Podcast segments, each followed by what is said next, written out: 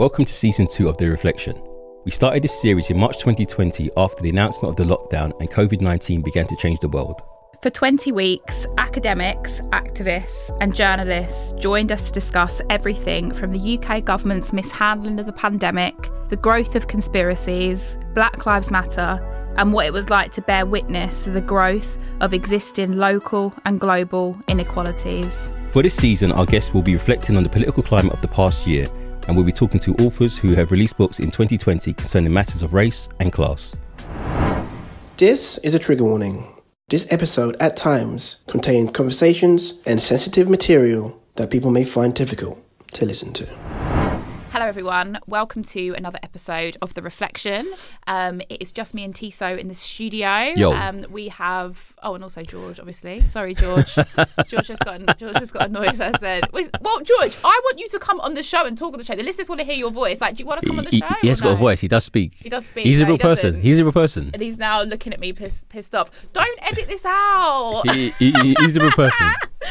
anyway, so this is going to be a bit of a reflective episode about the fact that we are coming up to 20 years since 9 11. We do have a special spotlight episode that will be either before or after this episode comes out, which has got um, people with both lived experience, academic credentials, and understand a lot more about how this moment or 2011 became such a significant point of entrenched, embedded, universalized Islamophobia uh, uh, globally.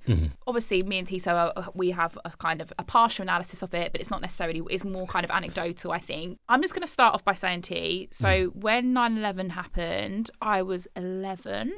Was I 11? Yeah, no, yeah, I was, or was I 12? I was 12. Well, I mean- I need to Wait, work out how old. I was, man. 1990. I was born in 92. One sec, one sec. So one I'm sec. 11, yeah. George just said I'm 14. We already told you, listeners, George cannot count. Um, so I was 11, and I remember going to school. Do you know what? I'm. Do you know what the other the other thing that I remember really viscerally is seven seven. I think I remember more that more than 9-11. But I was going. I was walking to school. So uh, um, when you walk to school, um, you go go to your friend's house, each friend's house on the way. I remember going to my first friend's house and all her family being sat in the lounge and just watching the planes go through uh, the towers. Twin Towers. I can, I honestly, I remember it so, so well. Like just seeing like those images and then being at school and all the teachers having the TVs on, just watching. I would say that I think in more recent years on the podcast, when I've been talking about my own lived experience of growing up and talking talking about racism and talking about class, etc., and gender, I think that one of the things that I've definitely come to t- like been trying to grapple with myself is how widespread and how embedded Islamophobia was where I lived in the West Midlands, and I don't think I was a kid, obviously, but I just don't think I paid it enough attention, and I don't think I had the kind of critical analysis that I have now. Like, if you look back at what that must have been like for like Muslim children, like going to school, like families, like across the West in particular, like how awful life must have been. Like it just makes me just it just makes me so sad and I just feel like I didn't quite understand what was happening because I was 11 obviously, but I knew that there were just so many white people around me that were just vex and it was just like a real it was such a like we look at it now it was such a watershed moment politically Yeah, wasn't it It's, it's a shock, right? It's a, it's a shock because I was 23 when it happened. were you Yeah. fucking hell Man, like I said to you, man was been out. you're grown Huh? I, was, I was out and about. So, man was I was off watching TV because I was coming from the dentist. I'm I'm about and about in the streets, so I see my pals. So most of my pals were Muslim guys at the time. They they were trying to strike the balance. I remember at the time, like not the jubilation that this has happened because obviously this is a bad thing that's happened. All these people die, but they were the the thing that was coming out from them was like that's what America gets. As in, they've been bullying people all around the world where we're from for all this time, and someone they, the analogy someone gave at the time was it's like a bully getting punched in the nose. And and, I, and and so all, all my white mates, because obviously it's a mixed group, they would get angry and get upset, but they were trying to say no, like we're upset because people died because there's Muslim people that's died in there as well, right? But they're saying, but America's been killing our people for this many years, and so something was bound to happen. That was the argument that was given at the time. And What do you remember? so- Do you where did you kind of sit? Like, did you do you remember what you So, were no, think, you I- were just sort of and- trying to piece together what had happened? No, and I, I sat there and I could I could empathise with that kind of argument. I could see the logic because I, I understand that. So, for example, where my parents are from Grenada, America's gone there and invaded and changed the place. So this country's gone around and it's spread all its might, but nothing's ever happened to them in retaliation. And you and it's always understanding when you're marginalised, people can only push you so far until something happens back, right? There's like a cause and effect. So 9/11 is didn't just happen in a vacuum, right? There's there's there's cause and effect to these things, and I think it's for, I guess my argument now is not an argument now, but what what I can say now is maybe this is the start of the kind of the, the kind of the, the kind of the backlash of, of against Western civilization, right? So you're seeing this whole thing unravel. Since that point, there's been an unraveling of stuff, of whiteness, or of of masculinity. All these things have been or against the under, against the very notion of the Enlightenment. People are questioning, pushing back, and the West has felt uncomfortable. So, uh, uh, Bin Laden and uh, and the, misadventure in Afghanistan was all because trying to exercise Western might. Now, if we look back at that time, Do if you know we, that it reminds me of that picture of Obama like sat like with his Yeah. like stroking his chin, Yeah, like yeah. watching as they find um, Bin Laden. It's quite But ironically, picture. before the invasion, the Taliban offered bin Laden to America to go to The Hague, right? And Bush turned it down, said, no, we'd rather invade rather than go to The Hague, right? So this, this, these, these are things that actually happened. But like I said, given to OBR 20 years later, we've seen the unraveling of Western values. And you can see this in how the, the West have pushed back. They're scared of their civilization. Islamophobia has grown because they've defined themselves as the other more so now, right? So there's been this constant unraveling, and maybe 9/11. Maybe we'll look back in 50 years' time and say this was the start. Mm. That was the start because ever since then, you've seen the West being unsure of themselves and their place in the world, given the rise of China, Russia, and all those things that's happened all at the same time. The West seems unsure of themselves, which, given their position prior to prior, given their position for most of the 20th century, that's unheard of, right? But for the first time, the West seems unsure of themselves. And this has only got worse. And you can see in the anxieties, and again, I, Nikki's work's quite good on, on anxieties. You can see that in the anxieties of the West, man. Anxieties around masculinity, anxieties around whiteness, anxieties around, around Islam. Like, what, they're coming to invade us. No, we're not. Most people, most victims of terrorist attacks happen to be Muslims themselves in other countries. 1% happens here but the anxiety is there. The anxiety of being swamped by loads of immigrants coming over from different countries. We take less refugees, right? But that anxiety is still there. Given given we know the reality, and this maybe 9-11 was the start of that that anxiety. Like shit. Mm. They done the unthinkable, right? These a group of people done the unthinkable. Bloody the nose of the superpower at that time, remember, we, we're not too far from Francis Fukuyama's argument of the end of history and the last man. So America represents a neoliberal heaven, right? It, it, it won. It won everything. There's, it's the only superpower left. It had masses of so, uh, um, so, um, masses of cultural influence, massive political influence. They spend 700 billion on arms, right? But yet, this small group of people had turned this shit upside down. And since then, since then, it's been a shit show, right? It's been a shit show. They've invaded invaded Afghanistan, nothing's happened. Invaded Iraq, the shift has not been what you would think it's been. Given that this was the only superpower, and for the last century and a half, it was it could do what it wanted. It, it fought many proxy wars, right? But in the 20th century, things have changed, man. And that anxiety has felt through. And then you're seeing things like the Me Too movement, Black Lives Matter, questioning, pushing back, uh, post-colonial studies being viewed in a different way being being being made mainstream. A whole whole generation of people below that are questioning this this edifice, man. And I'm saying like, what the fuck, man? Can you imagine if you're people in power, you're like this? What the fuck? Brexit, right? Brexit is the only anomaly in there, right? It seems to go counter to the way things are going. But we'll see what happens now, boy. Now you are feeling it. Four years later, we'll see where you end up now, man. You're on the wrong side of history. I told you then. I told you in 2016. I'm telling you again in 2021.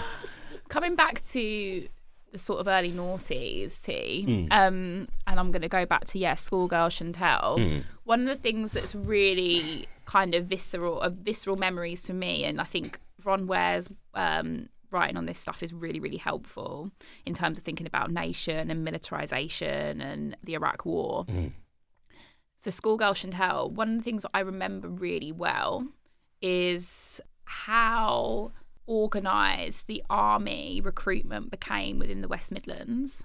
So I've spoken, I think I've spoken about this before um, on the show, but I was in like obviously bottom set for everything at school. Not obviously, but I was. Um, I was in bottom set for everything at school, and the army used to come into our um, into our classes and try and recruit us. Um, this is just obviously post sixteen, but they were getting us to like trying to get us to come to the cadets. And there was one point where I was like, Yeah, maybe I'll go into army, maybe I'll go and go and fight in the in the war. Like, do you know what I mean? Because I didn't, I like wasn't positioned. I was labelled in a certain way at school, which meant I didn't think that I could have. There was any hope for me educationally, but that's a really big memory for me. Is that the army coming into school a lot, like at least once a term, if not more. The other thing I remember is a lot of people at school. I was in high school, going to Iraq, um, and uh, um, someone that I went to school with died as well in Iraq, and it's like a obviously it's a sad, um, but it's a kind of visceral, like localized memory I have of this kind of post two thousand and um, one Britain. And then the other thing, again, that I said before, just trying to remember more, being more critical about, is how widespread like racist name calling and Isla- Islamophobic name calling became. And I'm not saying that it wasn't around before 9 11, but like it was really, really it was really mainstream. Like it was really mainstream. And then obviously you then get this wasn't when I was at school, but like you get prevent comes in. Yeah, to pathologize the other, right? So obviously, this discourse has always existed in, especially post Enlightenment, of the idea of the other. So the West has always defined itself as the West, and its its its other is the East, right? And so this pathology to kind of define what this new person was, this radicalized terrorist, where they come from, and this whole agenda. It, it's mad how it almost was obviously these things, like I said, they're not created in a vacuum. They've always existed in different bits, but they've kind of, I don't know how they did it, man. Like, because up until that, all, they used all the apparatus. Yeah. They used all the state apparatus. They used education. They Mhm. used the media. They used government. because like I said, do you remember when I when I first did my PhD and I, I put the idea that white white young white men are being radicalized, and no one really paid attention to me because Mm. all the literature was focused on uh, Asian men. uh, From especially so I so in my flats where I grew up, prevent would come onto the estates, and so you'd see like them taking young men away, Oh, and it's a madness, right? So I think it's really important just to sort of caveat the things that me and Tiso were talking about is that obviously, like our Muslim brothers and sisters are not. Um, have not been passive victims in in all this stuff that's been happening Yeah, since yeah. 2001 there's been so much amazing resistance and alternate like storytelling that centers the voices of Muslims across the world and obviously locally in Britain where we are like I don't want I'm obviously talking about from my point of view I'm talking about growing up and and, remem- and kind of Again- remembering how mainstream it was but equally like there, there's always resistance and we Yeah, have yeah. we don't want to ever position those that have been on the margins of people that just take this shit like they don't like people fucking tell people to go fuck themselves which is important it's Mm. important to always remember about struggle and resistance But again, again, again, we're not. This is not a fully a full academic exposition of No, it as well. not, so no. this is again, it, it's, it touches on recollection, anecdotal stuff, and just sometimes how we felt at that time, man. What I think Chantel, what Chantel said is needed, but it was just a weird time, man. Like I said, to when I sit there, think back, I grew up in a predominantly Muslim area. Their, their response, and like I said, they weren't dancing in the street like no it wasn't like that. What they was was a conflict in them. Like they want to say them, yeah, that America not deserved it, but that's what happened. But equally, it's a sad thing. They were sad for people that died, right? Being in the space, being in a country that was they couldn't really be vocal about how they felt because you're a marginalized community speaking bad about Western people, and like, that's how you're it was interpreted. to, you're just kind of forced into silence Yeah, so it was hard for to to voice that point of view at that time was a madness, man. Like so, And let me tell you, that was not happening in the West Midlands suburbs. I remember I, I was working for a car company, car rental company at the time. So there was a lot of Asian guys, um, Bangladeshi boys working with us at the time, and most of the management were all white English, right? So you could imagine Fights. the, the argument. So obviously, a big this big event happened, so people are talking about it and not really working. But so the white management essentially took the position like it's been this attack on us, it's attack on Western modernity, this, that, and the other. And the, the Asian guys were saying, but You've but been attacking but us. exactly, but neither position is you can review in isolation. There has to be some kind of it's, they're relational, right? So they were never going to agree because they could never they weren't seeing the relational point of it. They were saying this has happened to us, but this has happened to us, and so it became of like, but this has happened to us all the time, and that kind of argument. It was it's, it's interesting to see that play out, and I don't know. And- I guess I guess just to sort of summarize the thing Mm. that's really important I think to add to our kind of recollective anecdotal conversation about 20 years since 9/11 is that yes these things are relational but we have to always center power so who continues to be the most marginalized who continues to have their lives torn apart who continues to have to have their religion their ways of life stigmatized and pathologized it is it, it, it is our Muslim brothers and sisters. yeah, yeah, no, I it's think not the white guys in the office. I think I think Chantel's uh, bang on, hundred percent. It's about power, man. You have to center power in relation. So, twenty years later, where does the West see itself? Right? What does it see itself as? It what's what's, what's its role twenty years later? In two thousand and one, it saw itself as the world's policeman. I think that's such an important point, T. And yeah, I just hope that we can get like things will get better. Yeah, I I, I, I don't But know. it's not it's not it's not on the horizon. But But I, I, maybe maybe the West, like I said, because it's a whole point about Western modernity and how it perceives itself, how it sees itself. Mm. There is a kind of um, a reassessment of what it means to be Western, right? definitely Are they they can't go around civilizing places anymore. no. So what's their role? What is their role? What is their role? Given that they defined themselves by that for such a long time, even though quickly the best contrast would be China's role. China doing the same thing, colonization, but they're being pragmatic about it. So they go and say, "I'll build your road, but you know you're going to be in my debt." And both countries know what the score is, right? Mm. And so the West are trying to say, we, the West are trying to say, what is our position then? Because they've taken that role. So the West's response is, we can offer you that, but we're going to be transparent. They don't care. they don't care. Oh, on that note, Tiso. Yeah, yeah. Listeners, thank you so much for supporting us. Thank you so much for staying with us. Sending love and solidarity as always, Always. one Muslim brothers and sisters. And we'll see you again next week. Thank Later. you. Bye bye. Thank you for listening to the T's and C's with Tiso and Chantel. You can now continue the conversation with us on Twitter and Instagram.